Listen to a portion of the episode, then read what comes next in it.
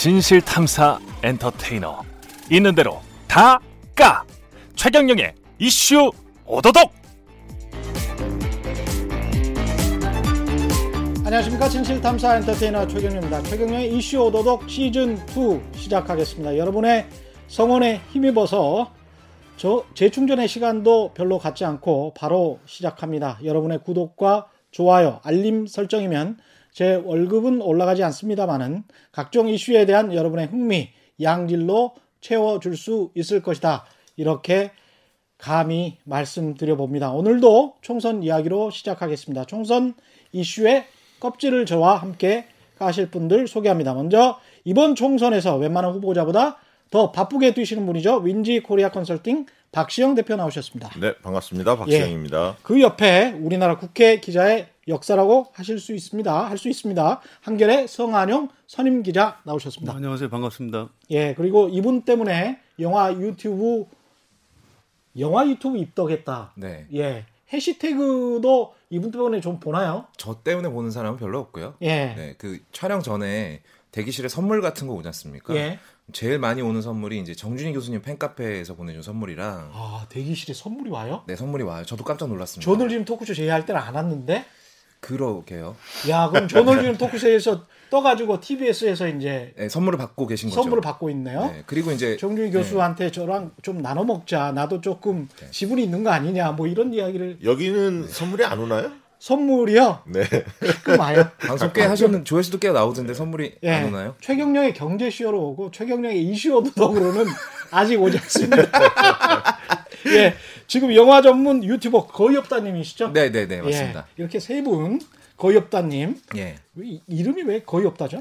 그 처음에 이제 유튜브 시작할 때 이름 정할 예. 때 아무 생각 없이 정하잖아요. 예, 예전에 저 대학교 때 교수님이 저한테 예, 제가 교수님한테 물어봤거든요. 교수님이 음. 보시기엔 제가 싸가지가 없는 것 같습니까? 라고 예. 물어봤는데 아 너는 없지는 않아 거의 없지라고 말씀을 하셔가지고 야, 아, 요거 재밌다. 어, 교수님 상당히 정직한 분이시구나. 예, 굉장히 돌아서고 나면 기분 나빠지는 예. 대답을 예, 예. 하셔가지고 사실은 저 성한영 선배도 잘 아시겠지만 기자들도 자신 없을 때 사실상 뭐다. 아 그렇죠. 거의 없다. 뭐 이런 식으로 팩트 확인이 확실히 안 됐을 때는 사실상 이렇다.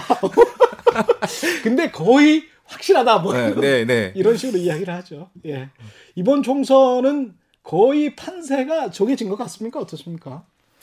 제가 아직 많이 남은 것 같아요. 아, 예, 그래요? 예, 워낙 반전의 반전이 지금 거듭되고 있는 거 아닙니까? 현재도 예. 뭐 어, 정권 심판론이 먹혀서 야 이거 여당이 참패하나 보다 했는데 또 뭐 코로나 19 때문에 아, 코로나 19 초기에는 야당에서 아주 좋아했어요. 음. 아, 이번 선거 끝났다. 뭐 이 자신감도 아, 주 어, 차서 좀 약간 득이 만, 만한 황교안 진, 진짜로 좋아하는 게 이렇게 얼굴 표정이나 뭐 표정에 그 나타납니다. 아, 그래요? 영상 시대이기 때문에요. 예. 뭐 이 뭐 유튜브 또 텔레비전을 통해서 나타나죠. 황교안 대표가 2월 말엔가 긴급 기자회견 이런 걸 냈었어요. 예. 그러면 이제 어, 좀 특이하게 우한 폐렴 뭐 이런 표현을 쓰시는데 그랬죠. 지금도 우한 코로나라고 해요. 그랬죠. 예. 아니 조선일보도 지금 우한이란 말을 안 쓰던데. 아무튼 예. 그분은 굉장히 소신이 좀 있으신 것 같아요. 예. 예, 이제 좀 트럼프 공안- 대통령도 이제 안 쓰는데 옛날 공안 뉴욕 검사- 폐렴 이렇게 할 수는 없잖아. 지금 지금 와서 하는 직업하고 좀 관련이 있는 것 아닌가 예. 의심은 되는데 그거 확인은 예. 안 해봤어요. 그래 아무튼 지금도 우한 코로나라고 합니다. 그래서 예. 이게 좀 특이하게 일종의 이거 색깔론 비슷한 프레임으로 막 고- 공격을 했어요. 또 정권 심판론 이렇게 음. 하다가 아니 이게 이제 전 세계로 막 확산되니까 우리 국민이 보기에도 아니 가만히 있어 이 정도면 우리나라 잘한 거 아니야? 또 이렇게 어려울 때일수록 좀 여당 정부 여당을 좀 도와줘야 되는 거 아니야? 음. 이렇게 여론의 반전이 일어난 거죠. 그래서 이제 여당에서 어 야 이거 뭐 우리 잘하면 지역구만 한 130할것 같아. 이제 예. 이렇게 취- 이게 뭐 불과 한 사나흘 전까지 분위기였는데 예. 요즘, 요즘 또 어, 저쪽 미래통합당 이 예. 당 이름이 어려웠어요. 이분들 얘기를 들어보면 아 이제 대충 그건 끝났고 이제 가만히 생각하니까 경제가 어려운 게 문재인 정부 어, 때문이다. 어. 이게 또 다시 먹히기 시작한다. 뭐 이런 어. 얘기를 하고 있습니다. 그러니까 이제 앞으로 또 지금 며칠 남았죠? 그 사이에 한 두세 번은 더 반전이 있을 것 같아요. 근데 정치인들의 여야를 다 떠나서 정치인들의 뇌피셜에서만 막 이렇게 작동하는 걸 거 아니 아닙니까? 저도? 실제로 보면은 2월 한 중순까지는 어, 실제 여론조사들을 해보면 민주당 후보들이 상당히 앞서갔었어요. 근데 이제 2월 말 3월 초에 확진자가 급증하지 않습니까? 예. 그러면서 이제 어, 이 여론조사 해보면 상당히 좁혀집니다. 음. 아, 민주당 쪽 통합당 후보들이 좁혀졌고요. 그러다가 이제 우리 성환영 선배님 말씀하셨듯이 외신에서 호평이 일어나고 음. 우리가 좀 진정세에 접어들면서 결국은 어 사실 코로나가 모든 것을 집어삼켰죠. 네. 선거 이슈가 실종됐습니다. 사실은 선거 캠페인을 할 수가 없기 때문에 현실적으로 네. 보면 어 그래서 결국 이번 선거는 코로나 대응, 정부 대응에 대한 평가 성, 성, 성격이다. 네. 그렇게 볼 수밖에 없습니다. 그 세계 각국에서 뭐 100개국이 넘는 곳에 코로나가 네. 다 발생을 했으니까 그걸 다 볼 수밖에 없는데 그 중에서 선진국 중에서 한국이 꽤 나온 그렇습니다. 것처럼 보일 수밖에 처음에는. 예. 그이 방역에 대해서만 평가를 했었어요. 예. 방역을 잘하냐 못하냐. 음. 근데 여론조사들이 어, 여론조사 해보면 이제 방역에 대한 긍정적 평가 상당히 높게 나오고 있습니다. 외신의 호평도 영향을 미쳤고요. 근데 이제 그 다음에 중요한 것은 지금 경제 어려움이 있는데 이 경제 문제를 잘 해결하고 있느냐 이 대목으로 넘어가고 있는데 얼마 전 이제 경향신문 보면 예. 60%가 넘어가거든요. 경제 대응도 제법 잘하고 있다. 현 정부가. 아 그래요? 어, 예, 그렇게 어. 평가 나오고 있습니다. 그래서 최근 대통령 지지율이 급상승하지 않았습니까? 예. 뭐 예. 경향신문 같은 거 59%를 찍었고 다른 조사 기관도 대개 50%를 유지하고 있습니다. 이러다 보니까 음, 실제로 수도권의 여론조사를 해보면 어, 최근에 이제 판세조사 유심히 보면 어, 격차가 민주당과 통합당 후보의 격차가 조금 더 벌어지는 민주당 후보가 좀 더더 과거보다 앞서는 결과들이 나오고 있고 부산 쪽 같은 경우 는 상당히 접전 지역이 늘어나고 있다 이런 어떤 특징을 볼 수가 있는 거죠. 음. 네. 어떻습니까? 사실 이제 이탈리아나 미국, 뭐 스페인 예. 이런 쪽을 보면 요즘에는 거의 이제 아포칼립스, 포스트 아포칼립스 영화라고 해서 예. 뭐 질병이 돌아서 팬데믹 상태가 돼서 수많은 사람들이 죽어나가고 예. 이걸 현실판으로 보고 있는 듯한 기분이 들어요. 약간 요한계시록 비슷하게. 예, 그렇죠. 이제 영화에서 그런 걸 많이 구현을 했는데, 음. 근데 처음에 이제 제가 아무래도 제 채널에 있다 보니까 음. 제가 가끔 이제 못 만든 영화들을 얘기하다가 음. 그래서 뭐 그 보석을 다 모으면 어떻게 되는데요? 뭐 박근혜가 재집권이라도 합니까? 라는 식으로 이제 개그를 치면 음. 거기에 달려드시는 분들이 있었어요. 예. 왜 너는 대통령을 욕을 하냐? 어. 이런 식으로. 예. 근데 처음에 예. 안, 돼, 안 되는구나. 전직 대통령 그저 예. 현재 범죄자가 아닌가요?라고 예. 질문을 했는데 뭐 그건 이제 그분들 생각하기 나름이니까요. 아, 예. 근데 어 코로나 바이러스가 퍼지고 음. 우리나라가 약간 방역에 실패한 듯한 인상을 주면서 음. 그런 댓글을 다셨던 분들이 이제 총 공세로 돌아섰었죠. 아. 너 지금은 어떻게 생각해? 음. 너 아직도 문재인 대통령 빠야? 너 아직도 문재인 대통령 이 잘하고 있다고 생각해? 라는 댓글이 엄청나게 달렸거든요. 문재인 대통령 빠예요? 저는 그런 얘기를 한, 적- 한 번도 한 적이 없거든요. 예. 그러니까 이런 거죠. 예. 너는 박근혜 전 박근혜 전 대통령을 욕하고 예. 이명박 전 대통령을 싫어하니까 너는 문재인 빠인 거야. 그게 이제 논리적인 도약인데. 네, 그렇죠. 예. 한 계단 한 네다섯 예. 개를 한 번에 뛰어 올라가 버리시는. 예. 네. 근데 그런 댓글들이 이제 뭐 지금은 어때 너? 뭐, 음. 뭐 그런 댓글들이 막 달렸다가 이제 이탈리아, 미국 터지고 나니까 싹 사라졌습니다. 음. 마치 정말 무슨 질병이라도 돈 것처럼 그런 류의 댓글들이 싹 사라졌어요. 댓글을 통해서도 민심을 확인할 수가 있겠네요. 젊은 친구들은 아무래도 댓글을 통해서 많이 소통을 하니까요. 아. 커뮤니티에 달린 댓글이나 유튜브 채널에 달린 댓글들을 통해서 본인들이 어떤 생각을 하고 있는지를 간접적으로 표현을 하는 것이죠. 그러니까 전 세계의 상황을 볼 수 있고 게다가 네. 한국에 사는 외국인들이 유튜브를 하는데 네. 그 사람들이 이렇게 이렇게 말하는 거를 들어보면 네. 그건 상당히 이제 객관적일 수밖에 없잖아요. 그렇죠. 근데 사실은 문화가 좀 틀린 것도 있어요. 네. 어. 그러니까 뭐 사재기 네. 네. 음. 네. 외국은 심하잖아요. 그렇죠. 우리는 없잖아요. 우리는 없죠. 택배로 다 되니까 예. 사실. 예. 예, 그런 문화 문화적인 아니면 시스템적인 차이도 있는 거고요. 근데 이제 어 유의해서 봐야, 봐야 할 지점은 뭐냐면 그럼 지금 지금 조사해 보면 민주당 후보들이 상당히 앞서 있는데 이게 계속 이어질 거냐? 음. 판세가 굳혀진 거냐? 저는 그렇게 보지는 않습니다. 그건 앞으로. 변수들이 상당히 많고요. 예, 예. 특히 이제 그 공천에서 어, 통합당이 공천을 굉장히 잘 못했죠. 그 마지막까지 민경욱 네. 연술 후보에 대한 두 번 번복이 이루어지지 않았습니까? 부활을 했지 않습니까? 부활의 아이콘인데 민경 그, 그 후보는 될 거는 같던데요. 어, 지금 지지율은 앞서 있죠. 왜냐면 예. 거기가 인천 그 최고 그 강남이라 불리우는 송도 신도시가 있습니다. 부유층들이 예. 많이 사는 도시죠. 예. 그래서 이제 단일화를 하지 않으면 어 뭐 저기 여당의 예. 정일영 후보하고 어, 정의당의 이정미. 이정미 예. 전 대표죠. 두 예. 분이 단일화를 하지 않으면 쉽지 않은 지역은 분명한데요. 예. 어쨌든 그런 공천 잡음이 워낙, 워낙 커지다 보니까 음. 보수층에서 많이 숨어버립니다. 네. 아, 이번 선거 힘들겠는데 네. 코로나도 어 문재인 대통령 상당히 잘하고 있고 대응을.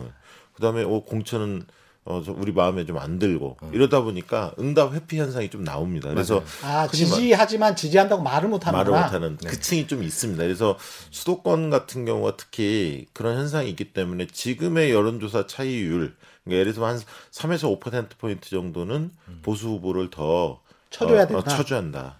그렇게 하고 판을 보셔야 어, 제대로 볼 수 있습니다. 그럼 접전 지역은 지금 뭐 어디 여론조사 보니까 뭐 한 이쪽 서울 수도권에서 한 6대 4 정도로 앞서는 것 같다. 뭐 이런 전국적인 거였나요? 그 수도권은요, 여론조사가? 사실 수도권은 더 차이가 벌어집니다. 더 차이가 수도권이 121개 지역인데요. 예. 지금 만약에 여론조사 나온 대로만 만약에 어, 물론 다 지역을 조사해서 발표한 건 아니지만 예. 예를 들면 한 3분의 1 정도가 보통 발표가 됐는데 음.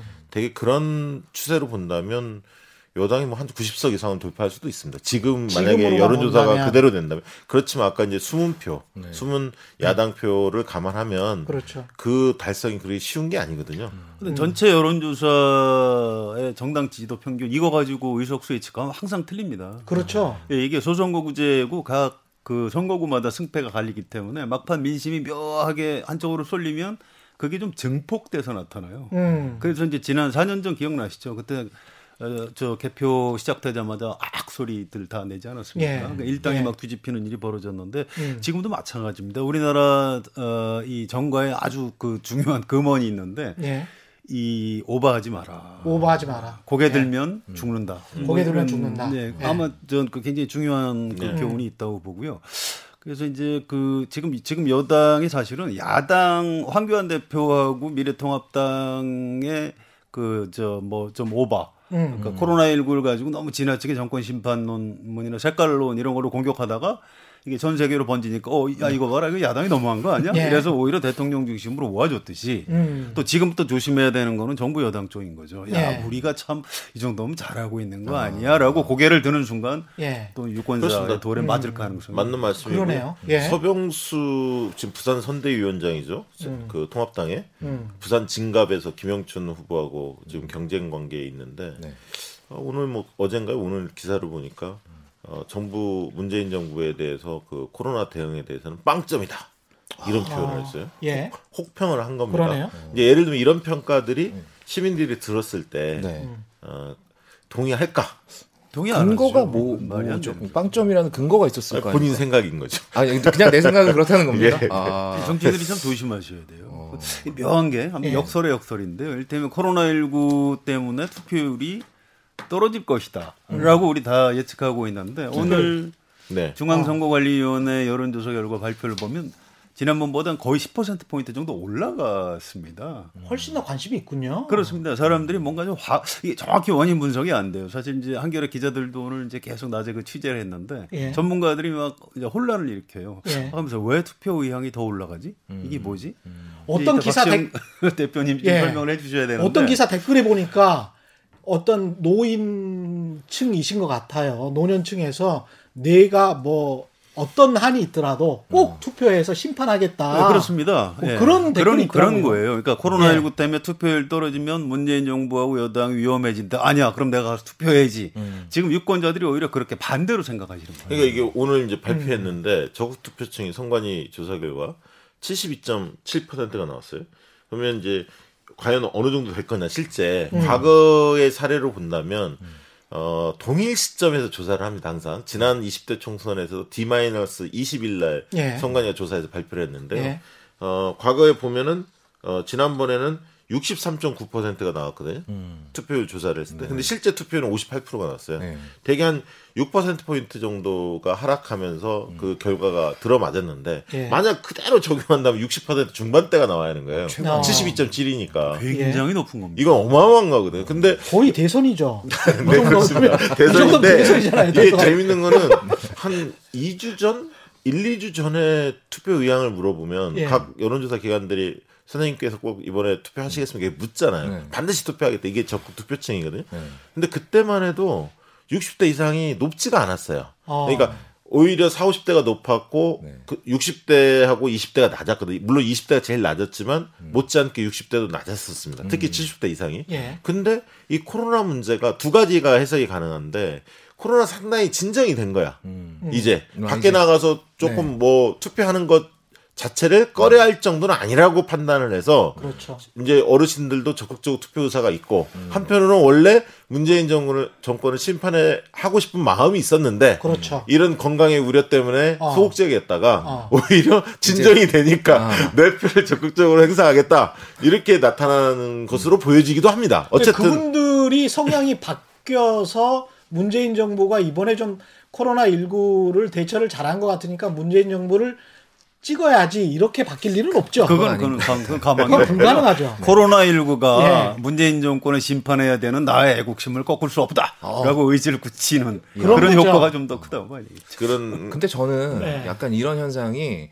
정치가 생각보다 사람들한테서 재미있는 것으로 인식되기 시작했다라고 저 혼자는 분석이 아, 되고 있어요. 그래요? 아니 네. 선거는 재밌어요 원래. 네. 아. 정치는 재미가 없을 수도 있는데 선거는 재밌어. 아니 정책 공약 뭔지 아무것도 아무도 왜냐하면 모르잖아요. 지금. 왜냐하면 이게 예. 게임하고 말씀하신 데 예. 똑같은 게 결과가 바로 나오잖아요. 그렇죠. 아. 결과가 바로 나오고 이제 예전에는 정치나 정치인에 관한 정보를 우리가 얻기가 예. 이렇게 쉽지 않았습니다. 음. 그런데 이제 다들 손에 스마트폰을 들고 다니지 않습니까?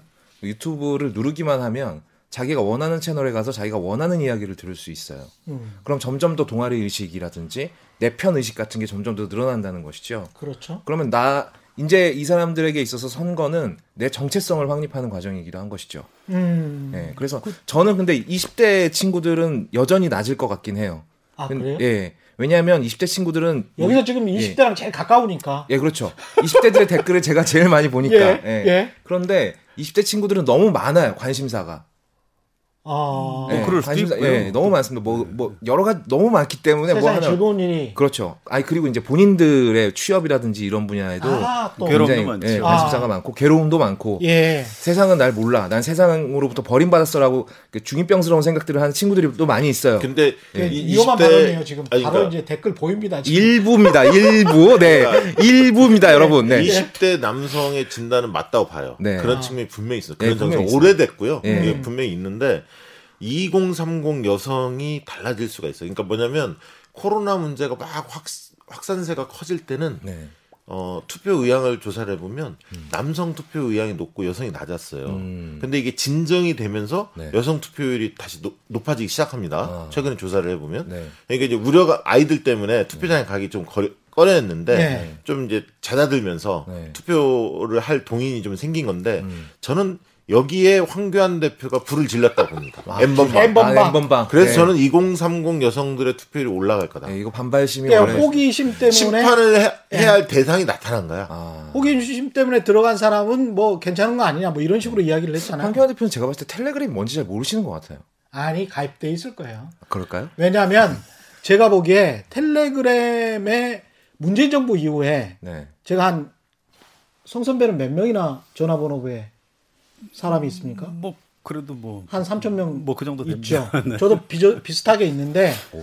그 보수적인 분들, 교수분들, 관료분들 그리고 보수적인 정치인분들이 아, 문재인 정부 이후에 텔레그램에 굉장히 많이 가입을 했어요. 그러니까 네. 그건 어떤 의미냐면 본인들끼리 속닥속닥 하고 싶은 말이 너무 많은 거야. 엠번방에 들어갔다는 이야기가 아니고 아, 예, 예. 굉장히 텔레그램에서 비밀 대화를 하고 싶은 거야. 카톡이 아니고 뭔가 사람을 욕하고 싶은 거지. 음. 그런 심리를 굉장히 많이 느꼈어요. 근데 이제 이분이 텔레그램은 알 거라고 봐.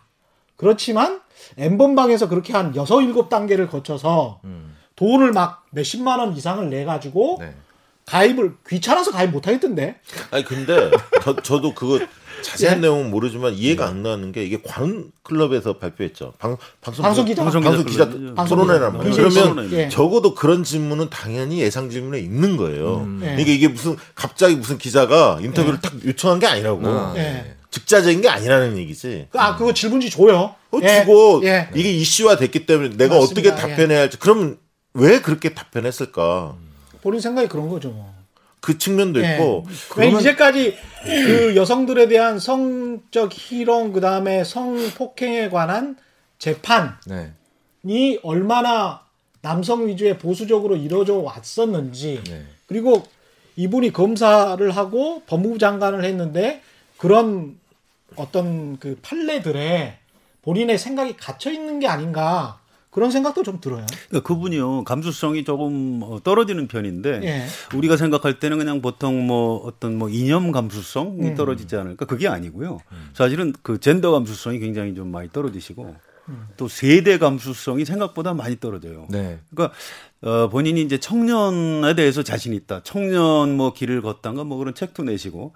근데 이게 전형적인 이뭐뭐 뭐 뭐라고 그럴까? 이 뭐 이 교회 오빠 마인드라고 할까? 교회 선생님 마인드. 그러니까 내가 청년 지도를 오랫동안 했기 때문에 청년을 제일 잘한다. 그게 사실 가장 위험하거든요. 예.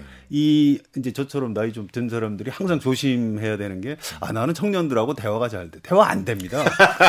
부모 자식들 간에 여론 조사를 해 보면 부모 청년들은 대화 안 된다고 있지. 부모들은 아 난 우리 자식하고 대화 잘 된다 이게 50%쯤 되는데 자녀들은 10%도 안 되잖아요. 대화 잘 된다. 아니.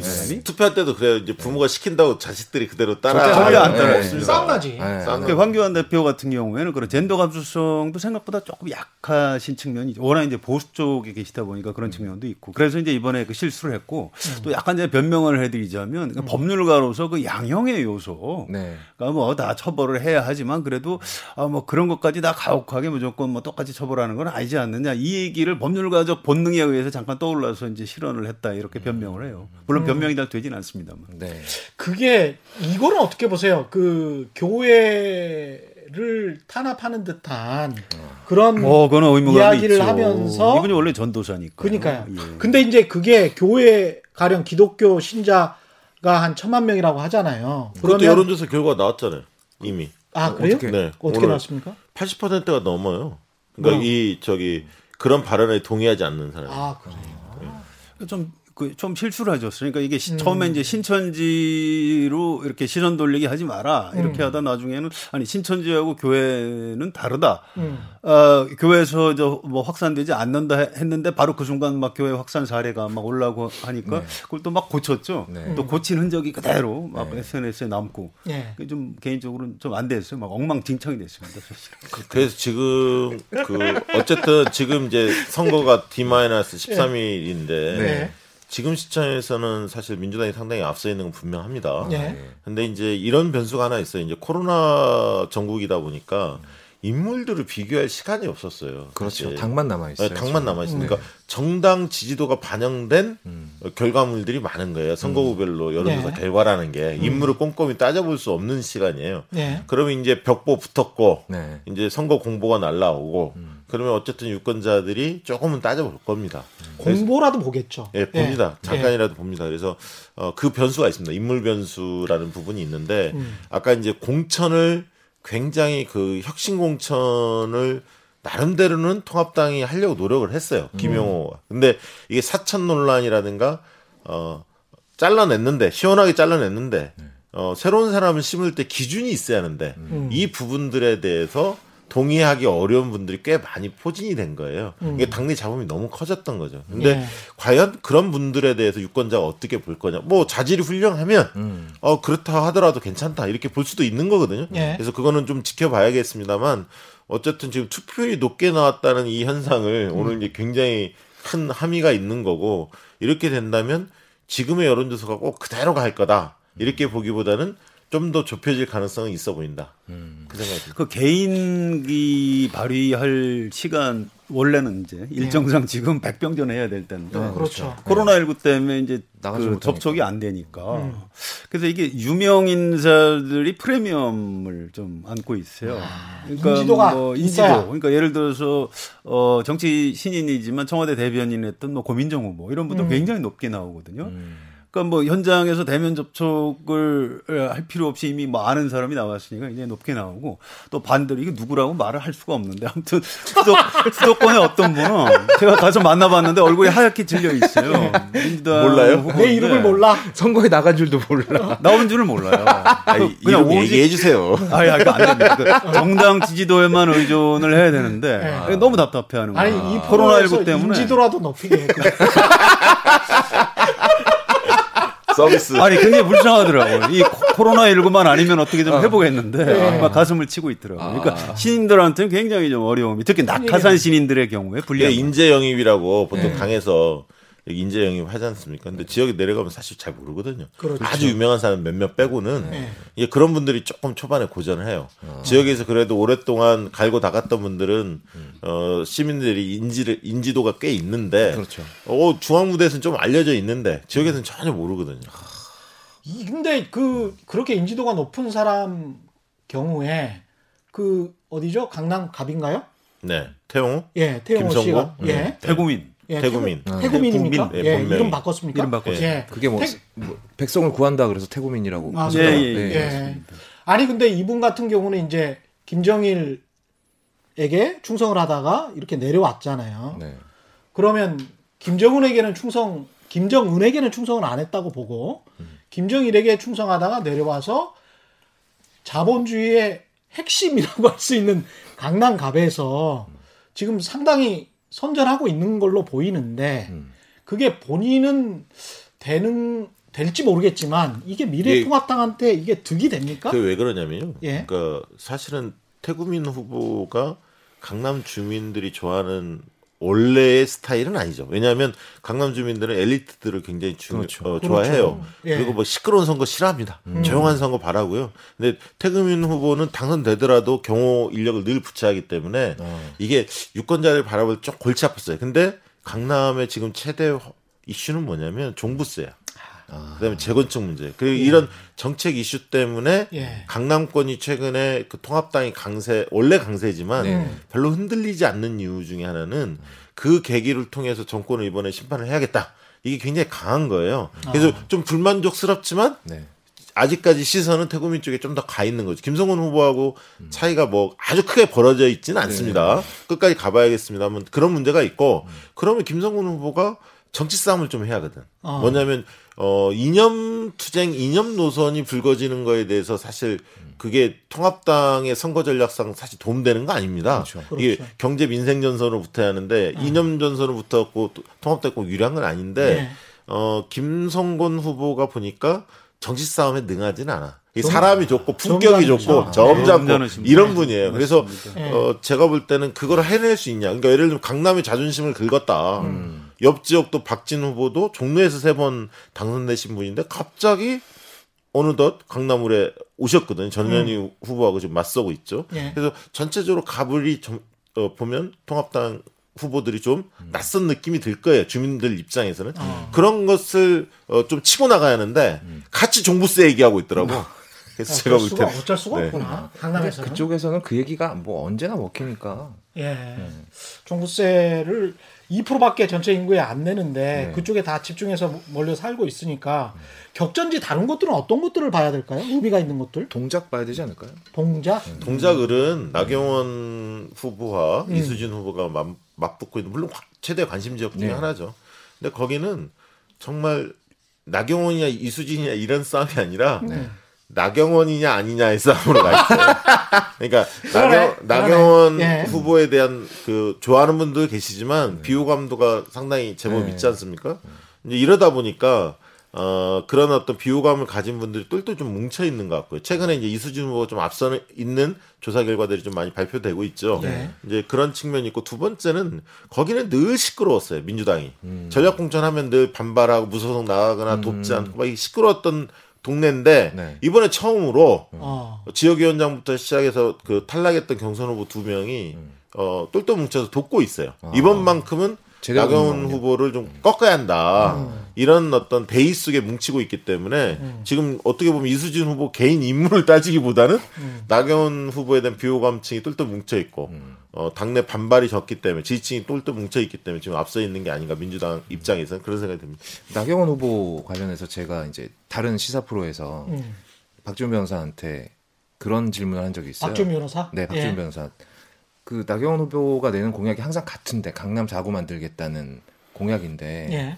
지금까지 삼선이나 하셨는데 삼선이 맞죠? 삼선인가 사선인가? 예.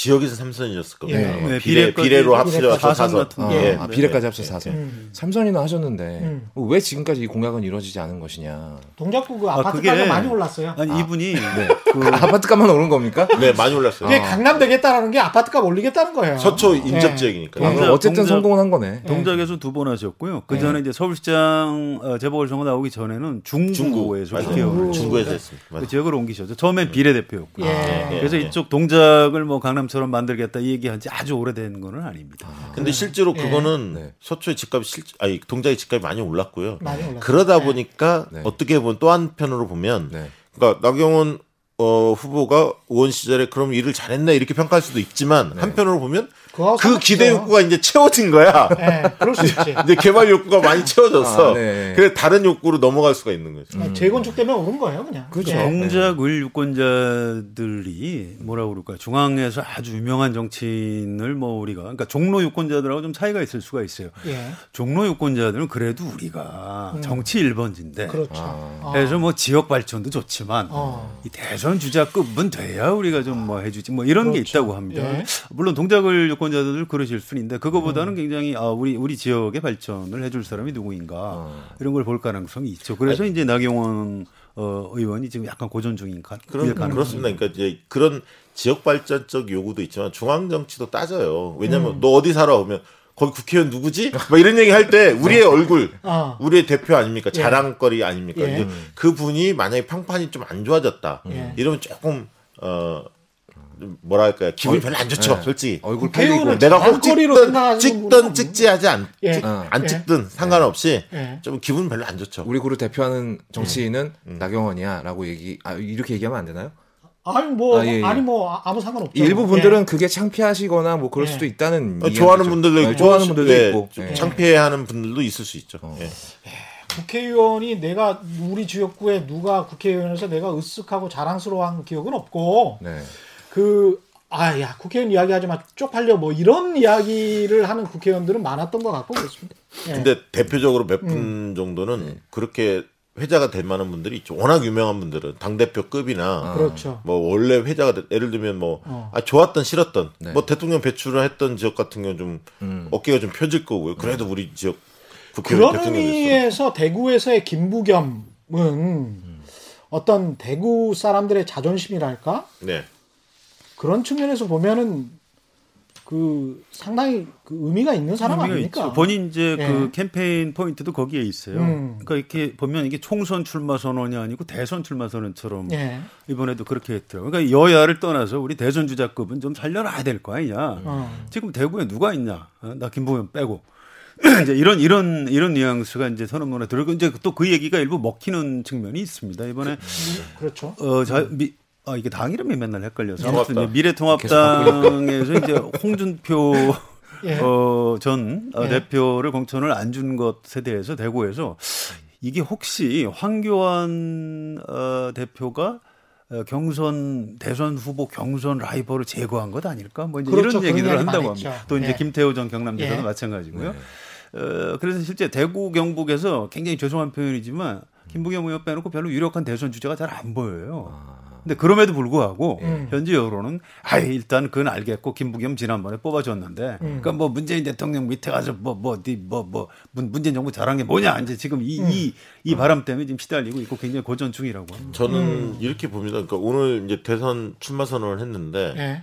어, 잘했다고 보고요. 아. 그 길밖에 없다. 수는 어. 전략적으로 판단하면 왜냐하면 어, 옆 동네 바로 수성을에서 홍준표 후보가 뛰고 있지 않습니까? 무소속으로. 네. 음. 어, 홍준표 후보가 사실 날개를 달았습니다. 왜냐하면 이 김부겸, 주호영 싸우는 수성갑에 이진훈이라고 그 무소속 구청장 출신의 무소속 후보가 중도 사퇴를 했어요. 그 아. 사퇴한 사퇴를 하고 바로 홍준표 후보 쪽에 붙어서 선, 선대위원장을 맡았습니다. 그래요? 어, 구청장이니까 이제 조직이 좀 있지 않겠습니까? 아, 기반이 있는데 네. 홍준표 쪽으로 간 거예요. 후보 쪽으로. 오. 그러니까 홍준표 후보 쪽에서는 굉장히 도움이 되겠죠. 그러네요. 어, 김부겸 후보는 홍준표 후보하고 같이 성장을 해야 돼요. 음. 이번 선거 전략은. 그러니까 대구에서 어. 여야 대권 후보 한 명씩 만들어 주십시오. 이렇게 호소해야 되나요? 나만 키워주려고 키워달라고 하는 게 아니라 홍준표도 한 명 있고 야당도 야, 한명 있고 여당도 한 명 있고 필요하지 않습니까? 김부겸 후보 선거 사무실에서 이 방송 꼭 들으셔야 아니 그래서 저는 야, 예전부터 대단하다. 홍준표 예. 후보가 선전을 음. 만약에 하게 되면 김부겸 덕을 볼 거다. 김부겸 후보도 그런 생각을 가졌어요. 그 측면 때문에 그 정서가 있거든요. 시민들. 수성 갑을 바로 옆 지역구기 때문에 재밌네. 예, 영향이 좀 있긴 있을 겁니다. 만약에 홍준표 후보가 되고 황교안 후보하고 이낙연 후보하고 지금 차이가 많이 벌어져 있기 때문에 황교안 후보가 안 되면서 이번에 이제 실언을 몇 번 했잖아요. 그러면 정치적으로 황교안 대표 같은 경우는 좀 낙마를 하고 이번에 만약에 지면 어렵죠. 만약에 어렵죠. 지고 통합당이 일당이 못 됐을 경우, 음. 만약에 민주당 격차가 좀 있으면 어렵죠. 차기 음. 대선은 어렵다고 봐야죠. 그렇게 되면 홍준표 쪽으로 기회가 넘어가겠죠. 그렇죠. 그렇게 되네요. 홍준표한테 기회가 넘어갈 것 같고요. 예. 그다음 이제 오세훈의 당선 네, 가능성. 당선 그다음 또한 가능성. 가지 중요한 거는 예. 안철수의 성적표가 중요합니다. 그러네요. 그러니까 안철수 대표가 지금 국민의당 비례만 냈지 않습니까? 네. 과연 몇 석을 가져갈 수 있냐, 그 힘이 있느냐. 여기에 따라서 나중에 음. 총선이 끝나고 대선을 가는 과정에서 음. 안철수의 상품 가치 보수 쪽에서 얼마 주고 사, 사야 할까 이 고민스럽지 않습니까? 그렇죠. 살지 말지를 고민할 거고 산다면 얼마를 줘야 할지 어. 가격을 얼마를 쳐줘야 할지 고민스러운데 예. 이번 총선의 성적표에 달려 있는 거죠. 근데 그런 측면에서는 홍준표가 굉장히 중요한. 충, 그래서 저는 홍준표 김, 김, 그 김부겸이 같이 떠들면 떠들수록 대선에 대한 어, 기대감이 대구가 커질 거고 그게 이 최대 이슈화가 될 겁니다. 박시영 대표님은 안철수 전 의원은 일단 보수 쪽 후보 대선 후보로 대-. 그렇게 갈 가능성이 있다. 가능성은 있다. 송 선배는 아닌 것 같으세요? 아니 모르겠어요. 예. 저도 그럴 것 같긴 한데 반문재인 연대 한다는 거 보니까 오늘 아. 마라톤은 여수에서 지금 한참 뛰고 계시던데. 예, 여수가 제 고향인데. 예. 예. 포레스트, 왜냐하면 호남 포레스트. 쪽에서 표가 나와줘야 네. 거기가 날씨가 따뜻해서 뛰기는 좋습니다. 예. 그 포레, 포레스트 검프. 요 정치부 기자들이 예. 약간 놀리는 표현으로 포레스트 철수 이런 표현을 썼어요. 포레스트 철수. 근데 왜. 뛰는지를 예. 잘 모르겠다. 아, 아니 이게 이번에 사실 비례대표 후보들의 라인업을 조금 안이하게 짜신 것 같아. 음, 거기 안철수, 안철수, 후보가 국민의당. 국민의당. 네. 왜냐면 1번은 이제 그 뭐, 간호 네. 간호 쪽에서 간호, 활동하셨던 네. 의료진이잖아요. 네. 코로나19 그거는 때문에 그러면 뭐 상징성이 있는데 네. 2번, 3번은 어쩔 수 없이 또 뭐 이해는 되는데 예. 어 본인의 본인을 도왔던 최측근들의 라인업을 짰단 말이에요. 이태규, 권은희를. 예. 그리고 이제 4번은 논란을 많이 일으켰죠. 예. 뭐저 전대엽 뭐 의장인가요? 뭐 대평가에서 네. 그 서울대 출신의 조금 보수적인 음. 색채가 굉장히 강하신 분이 어. 그동안 활동했던 거 보면 그래서 조금 신선한 느낌이 네. 조금 덜해요. 그 주목받는 어떻게 보면 비례대표 후보가 좀 적어요.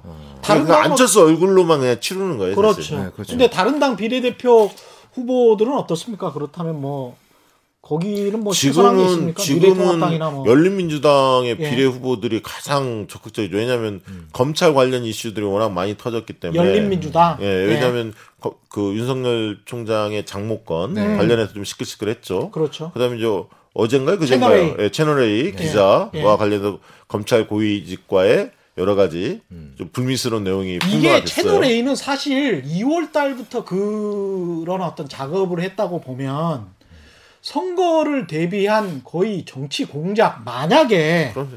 70년대 가 생각납니다. 정치 공작. 진짜. 만약에 검사장이 예. 정말로 개입이 돼 있다면 이건 정치 공작 아닙니까? 아무튼 그건 이제 법무부에서 좀 확인해 보겠다고 하니까 예. 조금 기다려 봐야죠. 뭐 아직은 뭐 부인하고 있고 하니까요. 아니 뭐 본인이 단독으로 그런 짓을 했다면 기자가 그 이- 이상한 기자인데 그건. 기자 예.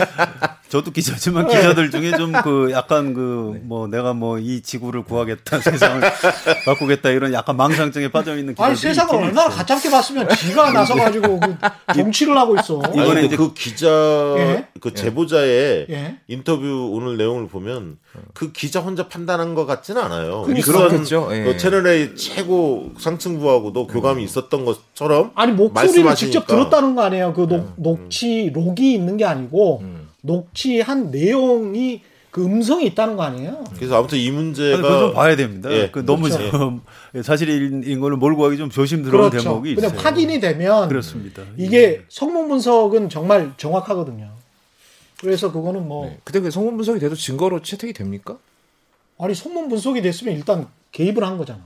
아니 그래서 예. 지금 제보자 쪽에서는 네. 통화 기록을 까게 해, 해달라. 그럼 예. 간명하게 증명이 된다. 음. 그 지칭하는 고위 검찰과 네. 해당 기자와 몇 개월 사이에 통화했던 거. 그렇죠. 음, 뭐 그런 거 만약 한다면 길게 통화했던 내용들이 나올 거 아닙니까? 네. 예를 들면 그러면 이제 뭐 판단을 할 수는 있겠죠. 음. 이게 그리고 사실은 기자 혼자 단독으로 했다면 말했던 내용을 보면 변호사법 위반도 될 수 있어요. 실정법. 위반 여러 가지 될 수 있는데요. 예. 이제 기자들이라는 게 사실 또 어떻게 보면 약간 특정의 눈이 먼 족속이기는 음. 해요. 그래서 어, 생각보다 상당히 엄청난 일을 벌리기도 합니다. 근데 이게 실제로 언론사. 채널 A 네. 이쪽에 무슨 상층부까지 연결돼 있고 검사장 이런 게 다 연결돼 있을까? 그 부분은 조금 조심해서 보셔야 될 겁니다. 좀 음. 팩트 확인해 보시죠. 예, 그래야죠. 이 총선 전에 결론이 나올까요 이게? 이 사안이 예. 사실은 그 갈것 같아요. 통합당 어. 입장에서도 무조건 수세만 있는 건 아니에요. 이걸 계기로 네. 조국이냐 윤석열이냐 이런 프레임으로 좀 가져가려고 하는 것도 있거든요. 그럴 사실. 수 있죠. 그래서 이제 민주당 같은 경우는 코로나 정국에 대한 평가 선거 네. 이렇게 가져가는 게 지금 제일 유리합니다. 사실은 왜냐하면 문재인 대통령이 아까 방역이라든가 네. 경제적 긴급 어 뭐죠 재난지원금 뭐 이런 등등이 최대 이슈로 떠올랐기 때문에 유리한데 새로운 이런 불씨들이 막 툭툭툭 튀어나오는 거 별로 안 좋거든요. 아. 근데 또 한쪽에 열린민주당 입장에서는 본인들의 비례 당선수를 많이 내, 내기 위해서는 선명성을 자꾸 부각을 시키려고 할 거고 음. 이제 그런 측면들이 적대적- 어떻게 흘러갈지 적대적 공생 관계 예. 적대적 공생 관계. 이런 제휴가 일- 일시적으로 이루어져 있는데요. 예. 이게 뭐 별로 좋은 현상은 아니에요. 그래서 어. 유- 유권자들이 얼마나 거기 아니 조국 대통령 만들려고 한다? 상식적으로 말이 안 되잖아요. 말이 안 되죠. 예. 뭐저 저 지금 보수가 집 저 총선에서 압승하면 문재인 대통령 탄핵할 것이다. 그것도 탄핵 국회의원 3분의 2가 찬성을 해야 되는데 뭐 이제 이런 식으로 예. 그래서 자꾸 이제 조국 쪽으로 이제 몰고 가려고 하는 너무 극단적이면 예, 그렇습니다. 양쪽에 힘들죠. 양쪽에 이제 예. 묘하게 그런 지금 제휴가 이루어지고 있는데 음. 뭐 여기에 유권자들이 얼마나 휩쓸려 들어갈까요? 그 아까 말씀하시는 거 듣다 보니까 이런 생각도 하게 됐어요. 지금 각 당에서 고민하고 있는 게 단지 총선만은 아니겠구나. 그리고 안에서 무수한 합종 연행이 일어나면서 가령 민주당 입장에서는 지금 사실 본헤드 플레이를 많이 해온 황교안 대표가 적당히. 예. 쭉 가시는 게 가주시는 게 고맙죠. 대선까지 가는 게 훨씬 더 좋잖아요. 아 근데 뭐 그렇게 예. 가면 또 이낙연 저기 후보가 떨어져야 하는 거 아니에요? 그래 아니 그러니까 이게 떨어져도 대선. 주자로 그냥 그렇죠. 쭉 대선 주자로. 가는 게 적당히 미래통합당이 뭐 괜찮게 가고 황, 황교안 대표가 가는 게 근데 이제 홍준표나 아까 말씀하셨지만 오세훈이나 뭐 이렇게 나오면 제가 보기에는 잘 모르지만 홍준표나 오세훈이 더 황교안보다 더 경쟁력이 있을 것 같아요 대선에서. 거기까지 민주당이 생각할 겨를은 없을 것안 같고요. 오히려 민주당 같은 경우는 그런 생각을 하겠죠. 네. 이번에 이제 지금 최대 극복 과제는 사실 어, 비례정당과 관련된 고민이 좀 있어요. 왜냐하면 열린민주당이 막 치고 나가니까 제로섬 게임이거든. 한동안은 윈닝 구조가 좀 있었어요. 어, 흔히 말하는 그 더불어 시민당, 네. 아, 시민당 쪽이 상당히 강세를 보이면서 열린민주당이 치고 나오면서 어, 오히려 정의당 표를 좀 먹고 무당파도 좀 끌어들이면서 윈윈할 수도 있는 거 아니냐 이런 시각이 있다. 최근 조사를 보면 어, 더불어시민당은 좀 하락세고 열린민주당은 좀 상승세란 말이에요. 그러다 보니까 이제 민주당이 추천했던 10번 이후에 그 비례대표 후보들이 과연 당선될 수 있을까 한 7명 정도를 생각하고 있었는데 그 부분에 요 고민이 좀 있고요. 두 번째는 어, 지금 추세로 보면 단독으로 과반 돌파할 수 있는 정당이 나올까? 아. 될 수도 있고 안 될 수도 있을 것 같습니다. 하기에 따라서는 다를 것 같은데 그 부분이 이제 그 어떻게 보면 관전 포인트 중에 하나고 세 번째는 대선 후보급들 중에서 누가 선전할 건가가 고민이에요. 그러면 이낙연 후보 같은 경우 대선 후보 지지도 1위인데 정치적 리더십을 이 과정에서 사람들이 유심히 볼 겁니다. 특히 어, 국회의원들이 유심히 봅니다. 왜냐하면 지금 선대위원장을 맡고 계시지 않습니까? 공동 선대위원장인데 이해찬 당대표가 좀 몸이 좀 안 좋아지셔서 네. 이낙연 그 선대위원장을 전진 배치했거든요, 사실. 이제 그랬을 때 정치력, 이런 메시지, 힘, 판단, 정무적인 판단 이런 부분들을 유심히 볼 거예요. 왜냐하면 총리 때하고 또 다르거든요. 총리 때는 정책적 현안이나 국정 운영과 관련된 얘기고 정무적 사안에 대해서 과연 이낙연 후보가 정치력이 있나 이런 걸 유심히 볼 겁니다. 그리고 제가 봤을 때 박원순계에 있는 분들이 상당히 많이 공천이 됐어요. 아 그래요? 네. 어. 그래서 경선을 뚫고 고- 공천이 많이 됐습니다. 그래서 이런 분들이 과연 당선이 될지 그 측면도 좀 재미있고요.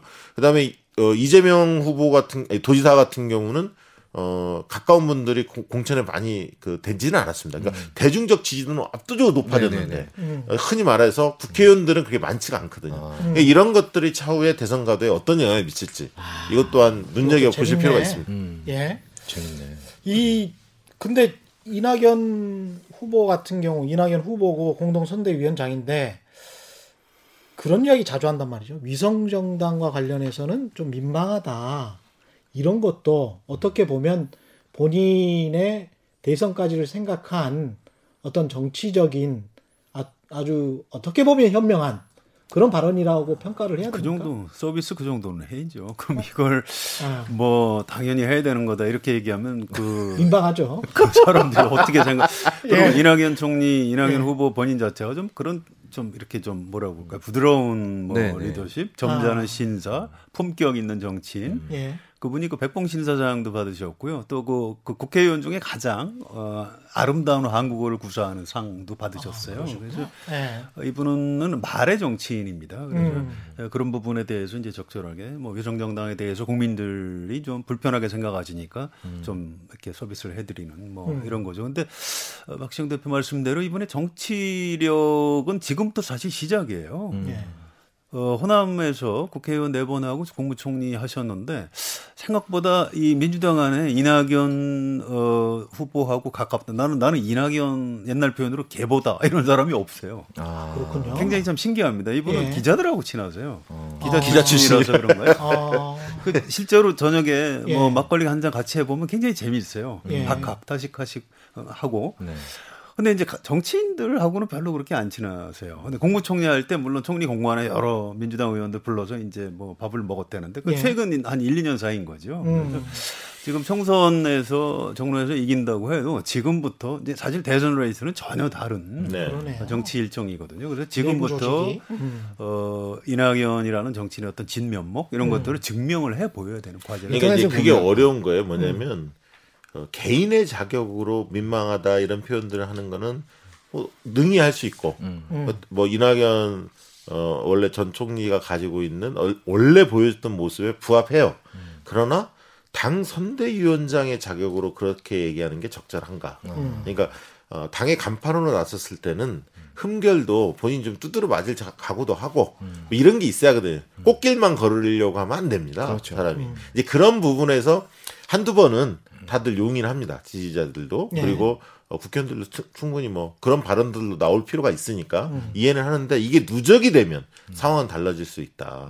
그런 측면에서 아까 제가 정치력이라는 측면을 이야기했던 거고요. 앞으로 이제 이낙연 어, 후보가 당선의 길이 첫 번째 관문을 통과해야 하는 과제가 있고요. 두 번째는 아까 그런 어, 일, 이제 더욱더 스포트라이트를 받을 겁니다. 모든 일거수일투족이. 그럴 때 과연 이분이 생각하는 정치 철학, 노선 그리고 거기에 걸맞는 정부적 판단이 어떤지를 아마 유심히 볼 겁니다. 인터넷에 보면 음. 정치인들도 유명하신 분들은 이렇게 짤방이라 그러죠. 쪼- 쪼- 작은 클립, 뭐 15초, 20초 사이에 이제 그냥 게시판에 띄워놓을 수 있는 클립화가 돼서 많이 돌아다녀요. 근데 아까 예. 안철수 대표 같은 경우에는 포레스트 검프랑 많이 합성이 되시죠. 지금 계속 뛰시니까. 예. 그리고 그왜 감시자들이라는. 영화 예. 보- 보시면 정우성이 계단에서 막 날아가는 장면이 있어요. 예. 그거랑 이제 예전에 그 계단으로 또 뛰신 예, 장면 후다닥 있잖 뛰는 예, 장면. 후다닥 뛰신 장면 있지 않습니까? 그거랑 합성해서 이제 어떤 런닝의 이미지가 어. 이상하게 생겨가고 있고 예. 이낙연 대표 같은 경우에는 지금 굉장히 그런 이미지가 저는 오히려 더 걱정이 되는데 음. 굉장히 젠틀하고 말을 잘하고 아는 것도 많고 거의 무결점이다라는 식으로 많이 지금 이미지가 만들어지고 있거든요. 예. 근데 이게 한 번은 한 번은 이게 말씀하신 대로 역풍을 맞는 순간이 올 겁니다. 무결점의 정치는 이런 거 안 좋아. 예. 이미지. 여백의 미가 있어요. 그러니까, 여백의 예. 미가 있고 좀 약점도 있고 좀 이래야 약간 되는데. 음. 좀 그냥 약간 좀 지저분한 게 훨씬 더 나은 것 같아요. 차라리 홍준표가 낫다, 홍준표 대표가 낫다니까요. 아니 홍준표 후보는 그 네. 후보, 지난번. 대선 때도 네. 그랬지만 어지간한 실수에도 사람들이 그러려니 하잖아요. 네. 예. 아니, 메시지에 있어서는 네. 홍준표 후보가 탁월하죠. 아, 사실. 예. 네. 어, 기- 물론 기- 김종인 위원장 같은 분도 대단하고 또 이낙연 후보도 대단합니다. 어, 네. 메시지 힘은 예. 이제 어쨌든 그 막걸리 좋아하시니까 저는 여백의 미가 이- 있다고 느껴지고요. 다만 이제 그것이 대중이 알아채게끔 음. 어떻게 만들까요? 그 측근들만 몇 명 그렇게 안다고 될 일이 아니니까. 그렇죠. 네. 같이 막걸리 먹는 기자들만 안 알면 안 되죠. 근데 정치인이 예. 자기 스타일을 바꾸면 안 돼요. 아. 너무 심하게 바꾸면 네, 사기치는 겁니다. 예. 그냥 자기 스타일, 자기 정체성, 자기 가치관, 자기 실력 가지고 승부를 내, 내야죠. 그래서 이걸 이 시대 정신하고 예. 맞고 또 그걸 국민 유권자가 아, 저, 저런 사람이 우리나라 뭐 대통령 하는 게 맞겠다. 하면 그 사람이 되는 게 맞는 거지. 갑자기 뭐 이낙연이 홍준표 스타일로 바꾼다. 그러면 그건 말이 안 되는 거죠. 맞네. 맞네. 그건 중도층, 네. 중도층 무슨 뭐 확산 전략 뭐 이게 아니네. 아, 그런- 그런- 예. 그런- 그런- 정체성이 왔다 갔다. 하는 거네요. 그- 그렇습니다. 예. 그러니까 그 어떤 품위 있는 태도와 언어 구사 이거는 이낙연의 어떤 정치적인 정체성 가치예요. 그게 그, 그거를 고치라고 네. 하시는 홍준표 후보를 재밌다고 생각하는 사람들은 많아도 이런 분이 대통령이 돼야 된다고 생각하는 사람은 별로 없을 거예요. 아마. 아니 또 보수 쪽의 지지자분들은 그분의 그 화끈함 뭐 이런 거 좋아하실 수 있죠. 예. 이제 그게 이제 확장성이 한계가 있다고 그래요. 좀 예. 창피하다는 얘기들을 많이 네. 하시더라고요. 보수 지지자들 그게 중에 이제 예. 아니, 그- 그렇게 진단하는 게 현 시점에서는 맞고요. 네. 예. 이제 앞으로 또 대선 과정이 아- 앞으로 많이 남아 있기 때문에 음. 홍준표 후보가 만약에 살아나서 음. 어, 보수 혁신을 어떻게 해나가느냐에 따라서 또 달라질 수도 있는 거니까요. 뭐 가망성 없다 이런 식으로 단정적으로 얘기할 수는 없는 거고. 이번에 저 정치 신인이든 뭐 아니면 저 대선 후보급이든 주목할 만한 정치인들 따로 눈여겨 보시는 정치인들이 있습니까? 글쎄요. 딱 저는 드러나는 사람들이. 이 거물을 꺾 으면서 이제 그 뭐 갑자기 음. 그 혜성과 같이 나타나는 신인 예. 이런 사람들이 결국 유명하게 유명하게 되는 겁니다. 그렇죠, 그런 그렇죠. 사람들이 그래서 예. 건물을 누가 쓰러뜨리느냐 음. 아, 이 부분도 좀 잘 봐야 될 겁니다. 저는 사실은 그렇게 딱 눈에 들어오는 사람 별로 없었고요, 솔직히. 예. 그 다음에 이제 오히려 오늘 임종석 실장을 좀 발견했어요. 오늘 이제 고민정 후보 선거 캠프에 가서 유세를 했는데 아, 그래요? 이분이 그 오래간만에 나온 거 아닙니까? 어, 예. 왜냐하면 불출마를 선언했고 그랬죠? 음. 당에서 무슨 선대위원장 호남이든 어디든 맡기려고 했다 그렇지 않겠다 음. 어, 거부하면서 어, 대중 접촉을 자제했거든요 언론 네. 접촉도 자제했고 그래서 어, 어떻게 나타났을까 어떻게 나타날까 무슨 메시지를 할까 이게 되게 관심사였는데 예. 첫 번째 고민정 후보 쪽으로 딱 갔는데 이분 메시지가 딱 굉장히 뭐랄까 준비가 잘 돼 있구나라는 느낌이 들었어요. 왜냐하면 어. 오세훈 후보를 겨냥해서 네. 어, 뭐라고 했냐 콩밭 정치라고 표현했습니다. 콩밭? 네, 마음이 콩밭에 가 있다. 아. 지역에 가 있는 게 아니라 그 무슨 의미인지 알잖아요. 예. 대선을 겨냥한 거지 당신이 그렇지. 지- 어. 진정으로 광진 발전을 위해서 뭐 오랫동안 있을 생각이 있는 게 아니지 않느냐를 어, 그렇게 딱 표현하는데 아하. 어, 과거보다 메시지가 딱 들어오더라. 옛날보다는. 그래서 야 이분이 내공이 더 쌓였나? 이게 좀- 광진 을 지역 구민들한테는 아주 적확한 음. 발언을 한 거네요. 근데 그런 측면에서. 후보들 중에 지금 누가 괜찮은 사람인지는 좀 얘기하기가 쉽지는 않아요. 음. 그래서 이제 선거, 선거 결과 뚜껑이 열리면 이제 어, 음. 언론에서 이제 인터뷰하면서 이제 네. 스타가 만들어지는 이게 선거라는 게 사실 특히 총선이나 이제 지방선거 같은 경우에는 그 선거를 통해서 그 어, 그 어떤 필터를 통해서 이제 그 스타 정치인들이 에, 사- 에, 만들어지는 그런 과정이라고. 그러니까 그런 면에 사실 유승민 전 대표도 좀 아쉽죠. 아. 사실 수도권에서 승부를 해서 그렇습니다. 뭔가 네, 더 성장하는 모습을. 보여줘야 그렇죠. 하는데 네. 예. 그러다 보니까 네. 지금 어, 김종인, 유승민 두 분이 이제 그 도- 지원 유세를 많이 나옵니다. 음. 근데 이제 유승민 의원에 대해서 전 대표에 대해서 이렇게 그 기자들이 집중하는 게 과거보다는 뭐 좀 낮아진 것 같아요. 김종인 대표가 이렇게 미래통합당으로 간 게 어떤 득표에 영향이 있을까요? 그 정도의 급입니까? 저는 아직도? 4년 전하고는 상당히 차이가 있는 것 같아요. 그래요? 별로 관심이 없어요. 어, 뭐 그렇다고 손해 볼 일은 없죠. 손해 볼 일은 없다. 손해는 아닌데 관심 크게, 자체가. 크게 표에 도움이 많이 되는 것 같지는 않아요. 예. 그거는 뭐 지금 미래통합당 의원들도 그좀 인정을 하고요. 이제 음. 정권 심판론에서 경제 심판론으로 이제 돌기 위해서 꼭 필요한 인물이었다고 합니다. 아. 경제를 상징하니까 그런데 뭐 그런 뭐 그왜 크게- 그러냐면요. 크게 도움은 되지 않는다. 잘 보세요. 김종인 위원장이 나와서 한 얘기가 음. 백조 얘기를 했어요. 백조. 백조 투입하자. 예.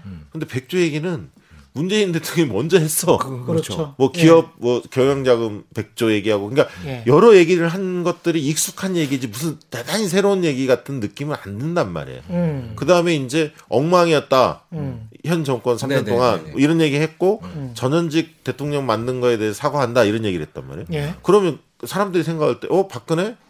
잘못 만들어서, 어, 문재인도 잘못 만들었어. 그럼 당신이 책임은 없어? 어. 이렇게 생각하고. 두 번째, 미래통합당은 그러면 지지하면, 미래통합당이 과거에 자유한국당의 전신인데, 사실은 여러 세력은 모였긴 하지만, 음. 그렇죠. 주축은 거- 거기 아닙니까? 예. 미래통합당이 그러면 과거와 달라진 면이 있나? 음. 황교안은 그러면 새로운 건가? 미래를 맡길 만한 인물인가? 음. 이 부분에 대한 뭔가 확실한 네. 느낌을 전달이 받아야 어 그래 김종인의 판단이 맞는 것 같다 이렇게 일체감을 가질 텐데 음. 지금 보수 측에서 좋아하는 분들 빼고 원래 좋아했던 분들 빼고 어 그 부분에 대해서 별로 와닿지 않은 그 거죠. 기자들이 물어봤어요. 그러니까 지난 두 번의 대통령 잘못 만들었다 그러니까 그럼 지금 황교안 대표는 어, 어떻습니까? 아. 그러니까 뭐 약간 당황하면서 아니 뭐 그냥 뭐 사람 착하고 괜찮을 것 같다 그냥 보고 근데 이게 잘 보셔야 되는 거예요. 사윗감 고르시는 것 같은데요, 지금. 아니 그러니까 이게요. 저는 김종인 대표가 여러 가지 우리나라의 뭐 과거에 여러 가지 업적도 많고 뭐 정치 발전에 기여하신 것도 있고 한데 본인이 지난번에 대선 출마하려다 말았거든요. 예, 예. 저는 그게 있다고 생각해요. 그랬어요? 아 그렇습니다. 2007년에 저 대선 출마하려다가 막판에 접었죠. 어. 이분 마음속에는 지금 대통령이나 전직 대통령이나 지금 대선 후보들이나 다 좀 이렇게 알로 보이는 알로 거죠. 아. 그런 그래서 맨- 본인 대통령 한다고? 아니 아니요 아니요 그런 의미가 아니고 아니 저는 차라리 나왔으면 좋겠어요. 제가 그러니까 나왔으면 좋겠어요. 그러니까 본인이 어떻게 평가받는 것이 정확히 그러니까 제가 5% 나오기 힘든데. 제가 지금 지금 김종인 김종인 전 대표님을 제가 네. 폄하하는 게 아니에요. 아, 예, 예. 어, 나이도 많고 40년생인가 그러니까 굉장히 경륜도 있는 예. 분이에요. 어, 그런 분인데 그분 마음속에는 지금 대선 대통령이나 현직 대통령들이나 대선 후보들이 예. 본인이 워낙 경색하다 보니까 좀 그렇게 알로 보이는 아니 그런- 이게 권위적인 리더십이 네. 이제 안 통해요. 아니 그런 방식이. 식으로 따지면은 뭐 꼭 민정당 거쳐야 돼? 정치하려면? 아니 그리고 이게 좀 후진들한테 물려줘야지 언제적 네. 아 진짜 좀 그렇습니다. 제가 이재호 고문하고 방송해 보니까 네. 이재호 고문이 4살 어리, 어리다고 하더라고요. 예. 본인은 우리도 얘기하죠. 이재, 이재호 고문도 이게 요즘에 방송에서 굉장히 많은 인기를 끌고 예, 있지 않습니까? 예. 대선 나가시죠. 막 옆에서 얘기하고 아유 우리 후배들한테 양보해야지 무슨 소리 하는 거냐 아. 할 만큼 했으면 물러나야지 음. 그런 거 딱딱 보- 선대위원장 맡으셔야죠 왜 제안이 안 왔습니까 거절했다 아. 자기는 그렇게 얘기하면서 네. 그런 얘기했는데 훨씬 멋지더라고요 근데 대선 네. 출마하셨었잖아요. 전 의원. 그랬었어요? 한번 언제? 준비를 했죠 나왔을 뭐지? 겁니다 나- 나온 것 1%가 안 됐을 겁니다 그때 그 전에 또 이한동 전그 예. 국무총리 하셨던 예. 유명 정치인 그분도 대선 저 후보에 출마를 했었어요. 근데 그분은 초청 대상에 못 들고 예. 초청 외에 그 좀 군소 후보들하고 토론을 아. 하는 장면이 있었어요. 그 그때 과거 정치 아는 이재호- 분들은 기억을 하실 겁니다. 이재호. 고문이 아마 늘 푸른 미래당인가 늘 푸른 네, 뭐, 그랬던 뭐, 것 뭐, 같아요. 뭐 나왔던 것 같아요 예. 근데 이게 어 좀 그분 이- 이게 참 조심하셔야 돼요. 누구나. 음. 어, 나이가 좀 들어가면서 굉장히 외로움을 많이 타시고 그 아 외롭다고 정치하면 안 아니, 아니. 정치를 뭘로 보는 거예요? 아니 그런 뜻이 아니고요. 그러니까 어, 그분들의 이제 심리를 조금 이해해 줄 예. 필요가 있다. 아, 아니 예. 그러니까 이번에 예. 가진 경륜과 예. 뭐 예. 이런 김종인 것들. 위원장이 음. 그 또 폄하된 이유 중에 하나는 예. 선학교와 서청원도 있는 거예요. 왜냐하면 예. 김종인 위원장이 등장한 시점에 공교롭게 음. 선학교 당대표가 비례 2번 얘기가 나왔거든. 근데 아. 나중에는 이제 14번을 옮겼습니다만 그리고 서청원 서청원, 의원도 서청원도 2번, 우리공화당인가 자유공화당인가 2번 이렇게 나오다 보니까 음. 너무 노욕 아니냐. 근데 이제 그걸 노욕으로 남들은 욕을 하지만 예. 본인들은 그 어떤 삶의 의욕. 그러니까 얼굴에 광 약간 산소호흡기 느낌인가요? 아니 얼굴에 예. 광채 아. 같은 게안 저는 느껴지세요? 100% 진단이 맞다고 봅니다. 아, 우리 삶의- 기자님의 네. 그런 생각 갖고 이- 계신 거예요. 아. 그 지금 남이면 안 되고 행복하잖아요. 네. 그런 무대에 서야 내가 어? 살아있고. 살아있- 어, 살아있음을 느끼고 김종인 대표 그 위원장께는 뭐 별 그 감정이 없는데 한강옥 위원장 있잖아요. 네네네 과거에. 그래서 과거에. 김대중 전 대통령 따라다니다가 네. 모시다가 박근혜 무슨 동서화합 뭐 대통합위원장 뭐거 대통합위원장 하다가 했었습니다. 나중에 무슨 예, 예. 그 무슨 위원장 했어요. 네, 그, 네. 그 사무실에 한번 갔었는데 그리고 비서실장 예, 마지막에 맞아요. 했어요. 예. 그뭐 그 아주 좋은 그 광화문에 있는 사무실에 한번 갔었는데 그분의 최측근이 제가 취재 좀 좋은 취재는 아니었으니까 무슨 대통합위원장 뭐 네, 하고 뭐그 그런 다음에 거 무슨 인권인가 뭐 뭐뭐 비슷한 거 네, 뭐 정부기구 했는데. 뭐 예. 하나 들어갔죠. 예, 예. 아우 정말 이런 말씀 드리는 게 처음인데 한강옥 씨 같은 분들이랄지 이런 분들이 곱게 늙으셔야지 되는 아니 그러니까 거 너무 그러지 마시고요. 나는 정말 우리 최경영 기자님도 장담 못해요. 아니 저 아니 저는 정말 저런 거 싫어. 너무 싫어. 아니 우리 서로 각서를 써야 돼요. 예. 이 다음에 내가 이상한 짓을 하면 예. 내 다리 몽댕이를 분지르고 내가 이의를 제기하지 않겠다. 아니 그래서 알리몽데이는 알 수가 없는 겁니다. 그 사람 마음이 손- 굉장히 손가락 자를게. 아니 그래서 예. 김종인 위원장 손가락을 아니 야구자도 아니고 손가락을 왜? 김종인 위원장이 예. 통합당 미래통합당만을 위해서 선대위원장을 맡았느냐? 예. 아, 그건 아닌. 그런 면도 뭐 없지 않아 있었겠죠. 음. 하지만 본인을 위해서 아니 선대위원장. 대한민국을 대한민국을 아, 위해서. 저는 본인을 위해서 선대위원장 맡은 아무튼, 측면도 예, 무시할 수 없다. 있죠. 아까 다 복합적인 저는 그- 그게 겁니다. 굉장히 크다고 봅니다. 겉으로도 그렇게 이야기하고 본인이 그렇게 믿지 않으면 네. 어, 그렇습니다. 못 살지. 그러니까 나의 개인적인 욕망과 어떤 공적 가치가 예. 다 섞여 있는 거지. 그럼 그렇죠. 어떤 사람은 완전히 뭐 순수한 뭐 아니 그건 뭐 없죠. 그런 건 근데 없는 거예요. 대한민국 선거판은 내 손 안에 있다. 나 아니면 안 된다. 이 생각이 너무 확고하신 것 같아. 뭐 실제로 네. 그런 측면이 좀 있었죠. 음. 지난 대선 뭐 총선 때마다 가서 김종인 대표님 모시겠다고 뭐 해서 또 효험이 있죠. 효험이 있었죠. 예. 승리의 부적. 그렇죠. 김종인 예. 대표가 있는 쪽에 승리가 있다. 이번에가 이제 마지막 시기가 아닐까. 이번에 이제 저도 그 약발이 어느 정도 가실지 궁금하네. 좀 궁금하기는 해요. 저는 한 번 더 하실 것 같긴 한데. 아, 대선 다음 선거 예, 대선 도전? 저는 이번에 총선에서 만약에 통합당이 어려워지면 네. 아. 더 이상은 이제 김종인을 부르지 않을 겁니다. 아. 본인이 스스로 나간다는 건 뭐 말릴 수는 없을 거. 우리나라 예. 장수 국가가 맞아. 아 예. 정말 장수 국가죠. 예. 예. 근데 저는 이번 선거 치르고 나서 약간 한편으로 걱정되는 측면이 정의당이랑 민주당이랑 좀 앙금이 생길 것 같다. 과거와는 좀 총선 전과는 다를 것 같다. 단이라도 지금 뭐 다물 건너 갔잖아요, 사실. 아니 그 뭐 유시민 전 장관이 예. 그런 말씀하셨던데 음. 정의당 내에 정의가 없다. 어, 정의당이 왜 지지율이 하락했는지를 과학적 분석을 안 하는 것 같다. 음. 저는 그 지적에 100% 동의합니다. 예. 왜냐하면 어, 조국 문제 때문에 정의당이 휘청거린 게 아니거든요. 그때 일부 논란이 있었던 건 예. 사실이지만 예. 지지율만 놓고 보면 그때 이렇게 흔들린 게 아닙니다. 물- 약간 빠졌을 정도였지 음. 정의당의 지지율은 나름대로 유지가 됐었거든요. 어, 그 뒤에 결정적으로 빠진 것은 사실 연합정당의 논의 과정에서 음. 정의당이 참여하지 않으면서 굉장히 이제 그 부분에 대해서 독자 노선을 걸었는데 그 과정에서 어, 정의당 당원 중에 탈당한 사람들도 꽤 있고요. 어, 민주당 지지층 중에서 민주당도 지지하지만 정의당을 좋아하는 호감층들이 있습니다. 늘 그래서 전략 투표를 늘 정의당한테 표를 줬던 이게 20% 이상 있습니다. 항상 저- 민주당 지지층 중에 그 이제 그 층들 중에. 상당수가 돌아선 거예요. 어. 그래서 제가 저도 이제 정의당에 한번 초청돼서 의견을 내라 해서 예. 한두 달 전에 갔었습니다. 정의당 선거 전략 어떻게 짜는지 저는 얘기를 했습니다. 민주당과 정의 민주당 지지층 중에서 정의당을 좋아하는 호감층 네. 이 사람들이 과거처럼 전략적 투표할 수 있게끔 만들어야 한다. 그러면 거기를 가로막는 요인이 도대체 뭐냐? 문재인 정부의 성공을 진짜 바라는지 사람들이 좀 어, 음. 우음표를 붙이고 있다. 여러 가지 측면에서. 그리고 검찰 개혁이나 언론 개혁이나 어떤 문제가 있는 문제에 대해서 그걸 적극적으로 싸우지 않지 않느냐. 음. 그리고 이번에 연합 비례정당 이런 거 나왔는데 어 예를 들면 시민을 위하여 출발할 때 어, 민주당이 7석 얘기하고 나머지 15석 이상은 정의당이 다 양보하겠다. 이런 거를 물밑에서 제시했다는 거 아닙니까? 시민을 위하여 입장을 들어보면 그게 사실인지는 모르겠으나 예. 아무튼 정의당 쪽을 상당히 배려하려는 움직임 분명히 있었거든요. 그러나 정의당에서는 그런 이해득실보다는 기존에 우리가 가졌던 원칙, 독자 노선 이 부분들을 가지고 이제 가- 길을 걸은 거거든요. 그러다 보니까 양당 지지층 간에 앙금이 좀 많이 생겼어요. 탄핵 발언도 좀 있었고요. 심상정 어, 대표가 조금 오바해서 발언한 측면도 있고 네. 뭐 실수라고 보여지는데요.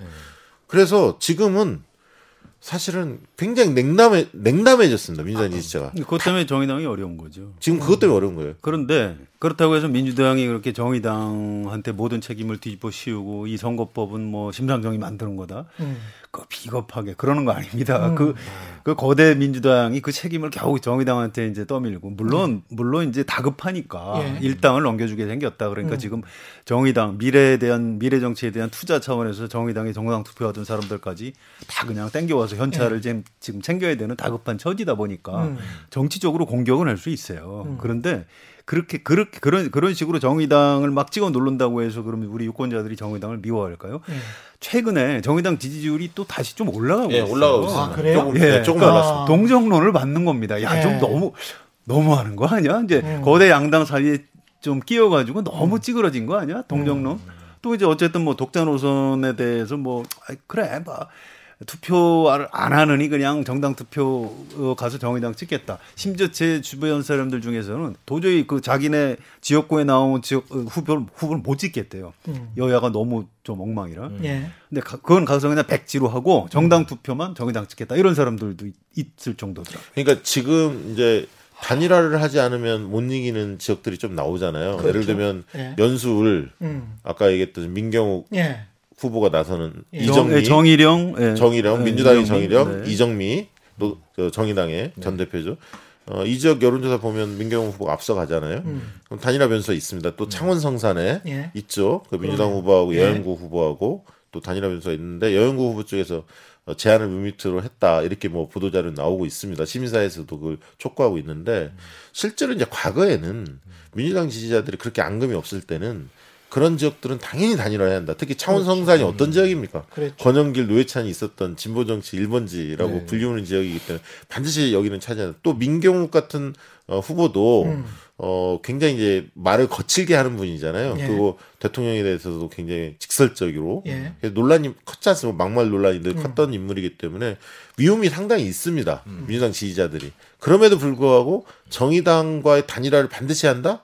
과거처럼 그렇게 절실하게 뜨겁지 요구하지 않죠. 않- 뜨겁지 않습니다. 아. 그리고 심상정 의원 지역인 고양갑도 마찬가지입니다. 문명순 후보가 있지만 지금 심상정 후보가 최근에 조금 좋은 조사 결과 발표됐죠. 여전히 문명순 후보하고 박빙이 하나 어떤 조사는 또 한국당 통합당 후보가 1위인 조사 결과도 있었습니다. 아, 그래요? 예, 있었습니다. 어. 그래서 그 지역도 끝까지 가봐야 하는데 어, 이러다 보니까 말씀하셨듯이 이번 선거에서만 끝나는 게 아니라 이후에 그렇죠. 정의당의 성적표, 그다음에 민주당의 성적표가 어떠냐에 따라서 이후에 과연 관계들이 어떻게 형성될지 국정을 협조해서 할 겁니다. 그대로. 그렇죠? 예, 예. 지금 선거가 눈앞에 있다 보니까 약간 좀 음. 음, 해서 그렇죠. 감정적으로. 어, 선거 끝나고 나면 어차피 개혁적인 입법을 할 때 뭐 같이 같은 편에 설 수밖에 없는 거죠. 음. 그 저한테 어, 뭐 저기 여러 의견들이 막 페북이나 이런 데서 뭐 메시지 보내오는데 그런 표현을 하더라고. 정의당에 대해서 범진보는 맞다. 예. 그- 그분은 이제 민주당 지지자입니다. 음.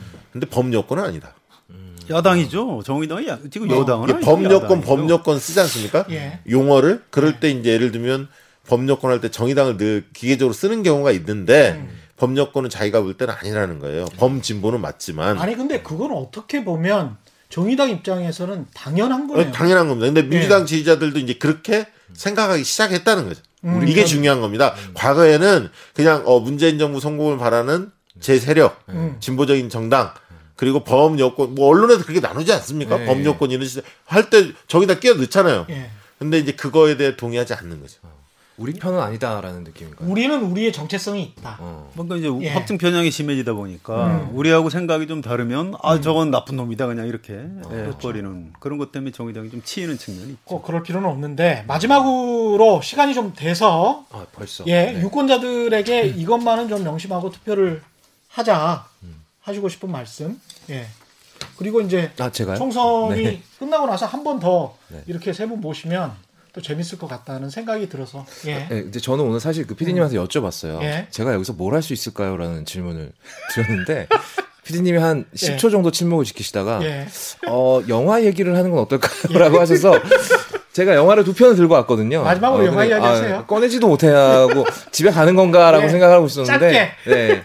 정말 짧게 제목만 얘기할까요? 예. 아니, 아니 그래도 뭔가 의미는 전달해줘야죠. 아, 예. 웩더독이라는 영화가 있습니다. 웩더독. 어, 웩더독. 꼬리가 개를 흔든다. 예. 주식 시장에서도. 많이 나오죠. 네. 예. 아, 로버트 드니로하고 더스틴 호프만이 주연한 영화인데요. 야, 재밌겠다 명배우들. 예. 예. 근데 이건 이건 이제 대통령 선거에 관한 얘기예요. 음. 미국 대통령 재선 선거가 있기 11일 전에 예. 11일 전에 성추행 사건이 터집니다. 어. 네, 근데 이제 선거 전문가가 나오는데 음. 그, 그 양반이 로버트 드니로예요. 예. 근데 이분이 어, 무슨 이상한 모자를 쓰고 나오는데 낚시꾼 의- 모자를 쓰고 나와요. 예. 네, 그래서 이 11일 동안 이슈를 완전히 다른 곳으로 돌려버릴 만한 이슈를 만들어냅니다. 어. 그러니까 그 성추행 사건이 아예 신문에 실리지 못하도록. 어. 그래서 뭘 만들어내냐 그러면 전- 내부자들이네 내부자들. 그렇죠. 전쟁을 만들어내요. 전쟁을? 전쟁을 실제로 만들어냅니다. 아. 그래서 어느 나라랑 한 걸로 할까요? 어, 뭐 알바니아로 해. 알바니아는 왜요? 아무도 모르잖아. 거기가 어딘지. 아. 이런 식으로 그러니까 미디어가 어떻게 사람들의 눈을 가리는지에 대해서 굉장히 풍자적으로 이야기를 하는 영화인데요. 근데 지금 와서 이런 식의 어떤 그런 낚시질은 음. 지금 와서는 그렇게 먹힐 것 같지는 않아요. 왜냐하면 이제 미디어가 너무 다양화됐고 세분화됐기 먹혀. 때문에 예. 먹힌다고요? 예, 채널에 채널에 하는 거 봐. 예, 먹힐 네. 수 있어요. 예. 그러니까 저는 아마 이번 선거가 끝나고 나면 어, 결과가 어떻게 될지 는 모르겠습니다만 예. 검찰 개혁이랑 언론 개혁 이 두 개의 이슈가 음. 점점 더 커질 거라고 생각을 해요. 음. 더 시급한 건 언론이라고 봅니다. 저는. 예, 물론 검찰 개혁도 중요합니다만. 그래서. 네, 예. 이렇게 놀아나지 않기 위해서는 어떤 후보자를 밀어야 될 것인지 이게 굉장히 생각이 re- redirection이 많이 들어가야 되는데 음. 한 번쯤은 사실 젊은 친구들은 어 저, 저, 조금 성급한 결론일 수도 있겠습니다만 음. 총선에 크게 관심이 없어요.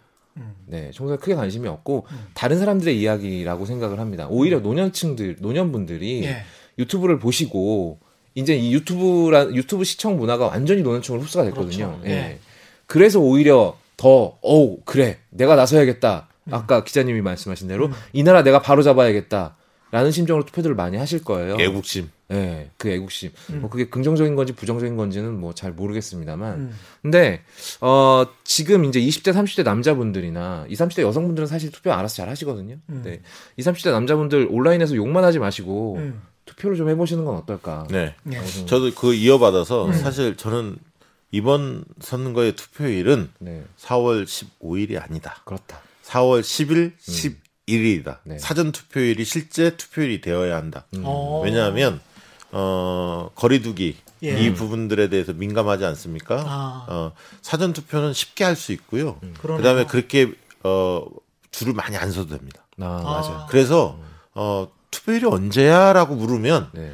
다음 주 금요일 토요일이에요. 8시까지 투표하시면 됩니다. 어디로 가서 해야 되죠? 동사무소. 어, 동사무소, 가까운 아. 동사무소, 뭐 음. 투표소는 여러 군데 설치가 돼 있습니다. 네. 집 근처에 가셔도 되고, 음. 직장 근처에 가셔도 되고, 어디 놀러 갔다가 그 근처에 투표소 있으면 투표소 아무 데나 가면, 전국 어디서는 음. 사전 투표 때는 다 가능합니다. 4월 10일, 11일. 다음 주 금요일 토요일. 네. 어. 자꾸 2주 남았다고. 이제 다음 주 언론에서. 금요일 토요일에 일주밖에 그러네. 안 남았어, 이제. 예. 기억하셔야 되겠습니다. 예.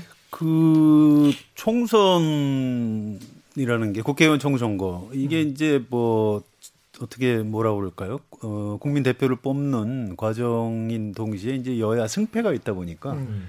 재밌잖아요. 예. 전쟁. 예. 막 거인이 쓰러지고 피가 튀고 막 그러니까 짜릿짜릿하죠. 근데 거, 그, 그, 그, 그거 너무 즐기시면 안 돼요. 이, 게 선거 끝나고 난 다음에 그러면 자이 민주당 지지자하는 분들한테 제가 가끔 하는 질문인데 자 좀 일당 되면 그러면 문재인 대통령이 그럼 개혁 입법도 할수 있을 것 같습니까? 내 삶이 달라져. 네, 문 아니 어. 그 내 삶까지는 너무 거창하고요. 어. 문재인 대통령이 그 제시했던 제안했던 그 뭐죠 투표 불성립으로 그때 깨졌던 허, 개헌안 개헌. 아. 그 개헌이 될 것 같습니까? 안 됩니다.